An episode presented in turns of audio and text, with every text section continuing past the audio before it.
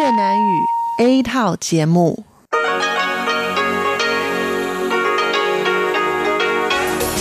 Đây là Đài Phát thanh Quốc tế Đài Loan RTI.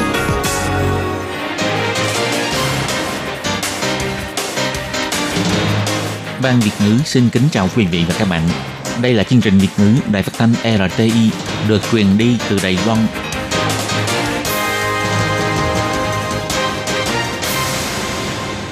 Tường Vi xin chào quý vị và các bạn. Chào mừng các bạn đến với chương trình phát thanh Việt ngữ Đài RTI.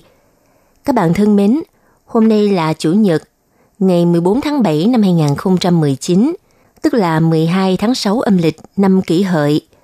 Chương trình Việt ngữ của Đài RTI hôm nay sẽ được mở đầu bằng bản tin quan trọng trong tuần.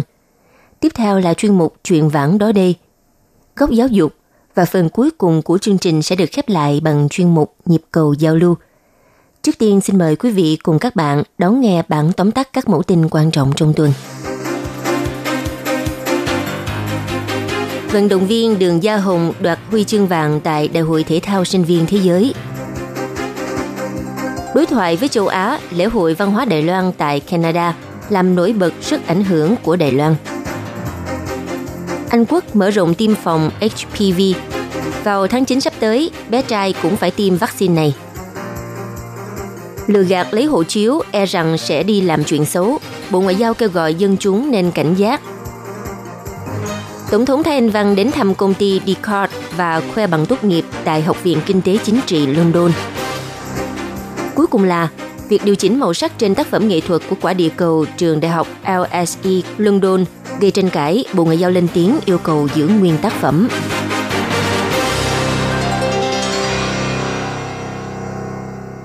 Người đoạt huy chương vàng nội dung xả đơn tại Đại hội Thể thao châu Á, Đường Gia Hồng đã đoạt huy chương vàng trong vòng chung kết xả đơn nam Đại hội Thể thao sinh viên thế giới với số điểm là 14,700, cũng là huy chương vàng thứ hai trong môn thể dục dụng cụ mà đội tuyển Trung Hoa đã giành được trong Đại hội Thể thao sinh viên thế giới năm nay.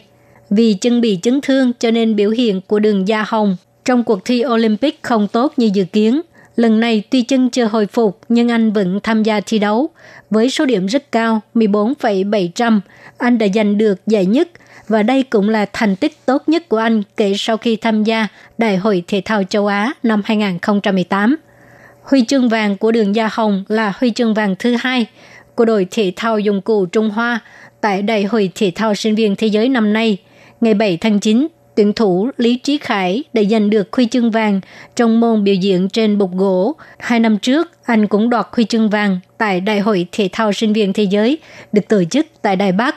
Trong môn thể dục dụng cụ, đội tuyển Trung Hoa đã giành được hai huy chương vàng, một huy chương bạc và một huy chương đồng, phá kỷ lục của năm 2005 là một huy chương vàng và một huy chương đồng. Lễ hội văn hóa Đài Loan tại Canada do Hiệp hội tổ chức các hoạt động châu Á tại Canada, Truby, năm nay được tổ chức tại thành phố Vancouver. Đây là lần thứ 30 hoạt động được tổ chức tại đây và thành phố Toronto cũng bước vào năm thứ 14. Năm nay, ban tổ chức lại mời nhóm biểu diễn đặc sắc trong các lĩnh vực của Đài Loan nhằm thể hiện thực lực mềm văn hóa phong phú đa dạng của Đài Loan đến với người dân Canada nhưng chỉ nhìn thấy Đài Loan là vẫn chưa đủ. Điều quan trọng hơn là để cho Đài Loan được thế giới cần đến. Cũng chính vì vậy, kể từ năm 2016, lễ hội văn hóa Đài Loan tại Canada đã tổ chức một loạt hoạt động về đối thoại châu Á, lần lượt đối thoại với Hồng Kông, Nhật Bản, Philippines. Chủ đề của năm nay là Việt Nam. Ban tổ chức đã mời tân di dân Việt Nam Nguyễn Thu Hằng, một trong những người dẫn chương trình Đại hội chào mừng Quốc khánh Trung Hoa Dân Quốc năm 2018, chia sẻ câu chuyện tại Đài Loan của cô, đầu bếp của nhà hàng Việt Nam tại Đài Loan Trương Kiều Tây, cùng với đầu bếp nổi tiếng của Việt Nam Nguyễn Mạnh Hùng, cùng đến Canada để thể hiện nền ẩm thực đa dạng. Cộng đồng người Việt tại Canada chỉ mời đại diện văn hóa Việt Nam tham dự. Qua lễ hội văn hóa Đài Loan tại Canada, đối thoại với Đài Loan, đồng thời cùng đối thoại với người dân Canada – Giám đốc điều hành của Hiệp hội tổ chức các hoạt động châu Á tại Canada, Ngô Quyền Ích nhấn mạnh, thông qua lễ hội văn hóa Canada, Đài Loan không chỉ đáp ứng giá trị văn hóa đa dạng của Canada, mà còn thành công xây dựng chiếc cầu nối, thu hút nhiều cộng đồng đến tham dự, tăng thêm sự đồng thuận của cộng đồng quốc tế đối với Đài Loan. Ông Ngô Quyền Ích biểu thị 因为我们做对话，所以我们也也反映了加拿大的多元文化，所以这不会是只有台湾的。 Vì chúng tôi tổ chức các cuộc đối thoại, cho nên chúng tôi cũng phản ánh lên được nền văn hóa đa dạng của Canada. Do đó, đây không chỉ là việc của Đài Loan, mà đây cũng là việc của tất cả mọi người. Chúng tôi có một ý tưởng là chúng tôi hy vọng thế giới này không thể chỉ nhìn thấy Đài Loan mà thôi, mà Đài Loan phải được thế giới cần đến. Vì vậy, chúng tôi dần dần phát hiện đây là một phương pháp rất tốt để thúc đẩy sự công nhận về tầm quan trọng của Đài Loan trên thế giới. Vụ trưởng vụ giao lưu văn hóa thuộc Bộ Văn hóa Ngô Thiệu Khai cho hay, hàng năm Bộ Văn hóa đều trợ cấp cho lễ hội văn hóa Đài Loan tại Canada. Ban đầu cũng rất lo lắng các cộng đồng khác tham gia hoạt động sẽ làm giảm cơ hội được nhìn thấy của Đài Loan. Nhưng sau khi tranh luận chính sách, họ cho rằng dòng hoạt động đối thoại với châu Á trong lễ hội văn hóa Đài Loan tại Canada không những làm giảm đi sức ảnh hưởng mà trái lại có thể mở rộng tiếng nói của Đài Loan tại xã hội quốc tế và càng được nhiều người công nhận hơn. Ngày 9 tháng 7, quan chức cơ quan y tế Anh Quốc cho biết, qua việc tiêm phòng vaccine HPV 40 năm tới, nước Anh có thể dự phòng được khoảng 100.000 ca ung thư. Virus HPV có thể gây ung thư cổ tử cung, ung thư âm đạo, âm hộ, hậu môn và hậu họng. Bộ Y tế Anh Quốc cho biết, kế hoạch tiêm phòng này sẽ được mở rộng tiêm cho bé trai và bé gái. Với kế hoạch tiêm chủng mở rộng này, đến năm 2058, cũng tức là nước Anh thực thi kế hoạch tiêm phòng HPV được 40 năm, thì có thể ngăn chặn được khoảng 64.000 ca ung thư cổ tử cung và gần 50.000 ca ung thư khác phát sinh. Bắt đầu từ tháng 9 năm nay, Anh Quốc sẽ tiến hành tiêm chủng HPV cho bé trai từ 12 đến 13 tuổi.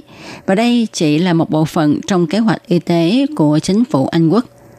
Từ năm 2008, nước Anh đã tiêm phòng HPV cho trẻ gái và cho đến nay, qua thống kê cho thấy, số người trong độ tuổi 16 đến 21 là nhóm người dễ bị lây nhiễm virus HPV nhất đã giảm tỷ lệ bị lây nhiễm lên đến 86%.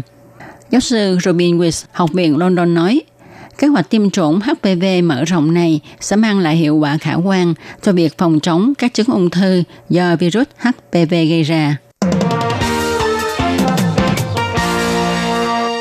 Ngày 9 tháng 6, Bộ Ngoại giao Đài Loan cho biết, gần đây nhận được nhiều vụ báo cho biết vì nghe lời rủ rê đi nước ngoài du lịch với giá vé máy bay rẻ, nên đã đưa hộ chiếu cho người ta làm thủ tục xuất cảnh.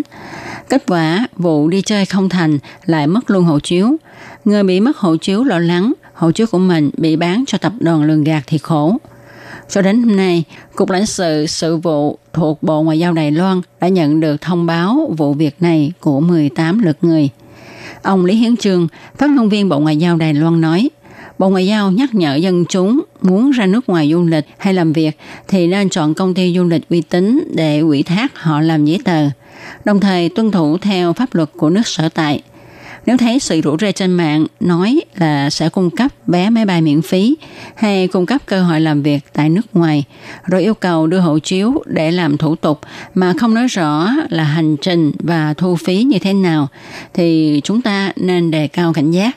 Không nên đưa hộ chiếu cho người mình không quen biết nhằm tránh tình trạng hộ chiếu rơi vào tay bọn lường gạt, thậm chí bị mạo dụng làm những việc bất hợp pháp tại hải ngoại mà tổn thương quyền lợi bản thân. Bộ Ngoại giao kêu gọi dân chúng nên bảo quản và sử dụng hộ chiếu hợp pháp thích đáng, không bán hộ chiếu cho người khác hay mang đi cầm để mượn tiền, cấn nợ vân vân để rồi bị phạt nặng do phạm pháp. Gần đây, có tin Tổng thống đến thăm công ty HOKON của Đài Loan.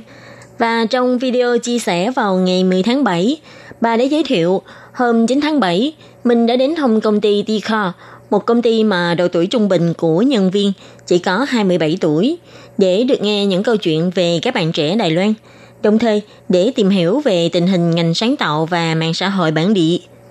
Tổng thống nói, anh Lâm Dụ Khâm, giám đốc điều hành kiêm người đồng sáng lập mới 27 tuổi của Tikan nói với bà, quan niệm của họ là giúp mỗi người đều tìm thấy tiếng nói chung, dùng hệ thống rút thẻ do mình tự sáng tạo, thu hút các bạn trẻ tham gia vào tương tác thảo luận trên diễn đàn Tcard. Các nhân viên còn chia sẻ, trong thời gian đầu mới khởi nghiệp, 20 người cùng chen chúc làm việc trong một căn hộ nhỏ, do cứ phải đau đầu với việc không đủ chìa khóa, mà cuối cùng họ đã nghĩ ra từ khóa vừng ơi mở cửa, kết hợp với app có thể mở cửa từ xa. Tổng thống cũng nói, phát hiện vấn đề, tìm cách giải quyết vấn đề, đây chính là tài cán của người trẻ tuổi Đài Loan. Tổng thống còn nhắc, để đăng ký tài khoản T-Card, Đêm nay, bà đã đặc biệt mang theo bằng tốt nghiệp Học viện Kinh tế Chính trị London của mình và bà còn khoe trên bằng có đóng dấu. Ông Lâm Hạng Minh, người phát ngôn của phủ tổng thống cho biết, Tổng thống Thái Anh Văn đã tạo tài khoản trên Dcard. Theo quy định của trang website này, Tổng thống đã mang bằng tốt nghiệp đến, chứng thực là chính chủ đăng ký. Tổng thống cũng cho hay, trong tương lai, bà sẽ đăng bài trên Dcard và thảo luận tương tác với cư dân mạng. Và trong video clip này, Tổng thống còn khoe đã viết tự giới thiệu sở trường là nấu ăn, nuôi mèo, nuôi chó, đọc sách, đàm phán thương mại quốc tế. Bà cười nói, đây là sở trường trước khi làm chính trị của tôi. Còn sở trường hiện tại của tôi là làm tổng thống.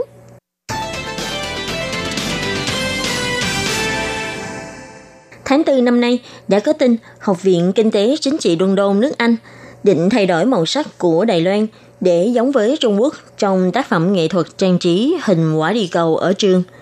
Sau khi biết tin, Bộ Ngoại giao đã lập tức bày tỏ sự quan tâm sâu sắc đến vấn đề này với nhà trường và kêu gọi phía nhà trường hãy tôn trọng sự thật phân chia chính trị của hai bờ eo biển, giữ nguyên hiện trạng của bản đồ để tránh ngày ngộ nhận. Hôm nay, ngày 10 tháng 7, Bộ Ngoại giao đã bày tỏ mấy tháng nay những người bạn Anh Quốc và các lãnh đạo tổ chức xã hội cũng như giới học giả đã lần lượt thông qua nhiều phương cách khác nhau để kêu gọi nhà trường những nguyên hiện trạng của tác phẩm này. Đến nay, học viện này đã quyết định giữ nguyên trạng. Bộ Ngoại giao ngoài bày tỏ cảm ơn bạn bè các giới chức trách ở nước Anh đã quan tâm và ủng hộ, đồng thời cũng khẳng định Học viện Kinh tế Chính trị London Đôn đã có quyết định đúng đắn. Ông Lý Hiến Trương, Người phát ngôn của Bộ Ngoại giao nói, quyết định này của Học viện Kinh tế Chính trị Đôn Đôn vừa tôn trọng tinh thần sáng tác của tác phẩm, vừa cho thấy rõ sự thật tình hình hai bờ eo biển hiện nay. Bộ Ngoại giao bày tỏ sự khẳng định sâu sắc về việc này. Học viện này khi trả lời email của trang CNA Đài Loan cũng bày tỏ, ngoài thêm ghi chú dấu sao ra về tên quốc gia của Đài Loan, sẽ được ghi chú là IEP.China mở ngoặc đơn ra Taiwan – và cũng sẽ không thay đổi màu sắc quốc gia ban đầu của bản đồ. Sự thay đổi mà nghệ nhân thêm vào chính là dấu sau và có thêm bản ghi chú. Những tranh cãi do quả địa cầu này gây ra cũng được Học viện Kinh tế Chính trị Đôn Đôn đưa vào bài giảng của mình. Từ tháng 6 trở đi, các giáo sư và sinh viên của trường này sẽ thành lập tiểu ban giải trừ thuộc địa hóa LSG, mở lớp học công khai thảo luận vai trò của các trường đại học trong xung đột chính trị và lịch sử của ngày nay.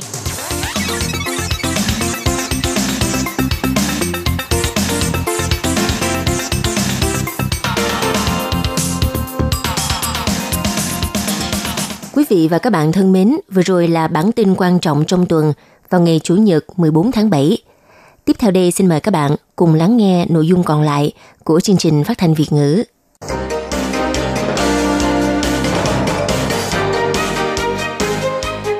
Xin chào quý vị và các bạn thính giả thân mến. Chương trình phát thanh tiếng Việt của Đài Phát thanh Quốc tế Đài Loan RTI được truyền thanh 3 buổi tại Việt Nam, mỗi buổi phát 1 tiếng đồng hồ. Buổi phát chính vào lúc 6 giờ đến 7 giờ tối hàng ngày giờ Việt Nam qua tần số SW 9425 kHz với sóng dài 31 m Buổi phát lại lần thứ nhất vào hôm sau 9 giờ tới 10 giờ tối Việt Nam qua tần số SW 9625 kHz với sóng dài 31 m. Bị phát lại lần hai vào hôm sau 6 giờ đến 7 giờ sáng giờ Việt Nam qua tần số SW 11655 kHz với sóng dài 25 m. Ngoài ra, tại Giang Nghĩa, Vân Lâm và Đài Nam có thể đón nghe chương trình phát thanh tiếng Việt qua tần số AM 1422 kHz vào lúc 7 giờ tới 8 giờ tối mỗi thứ ba hàng tuần và đón nghe chương trình giờ phát lại vào lúc 10 giờ tới 11 giờ sáng giờ Đài Loan qua tần số AM 1422 kHz Và sau đây, xin mời các bạn tiếp tục đón nghe nội dung chương trình hôm nay.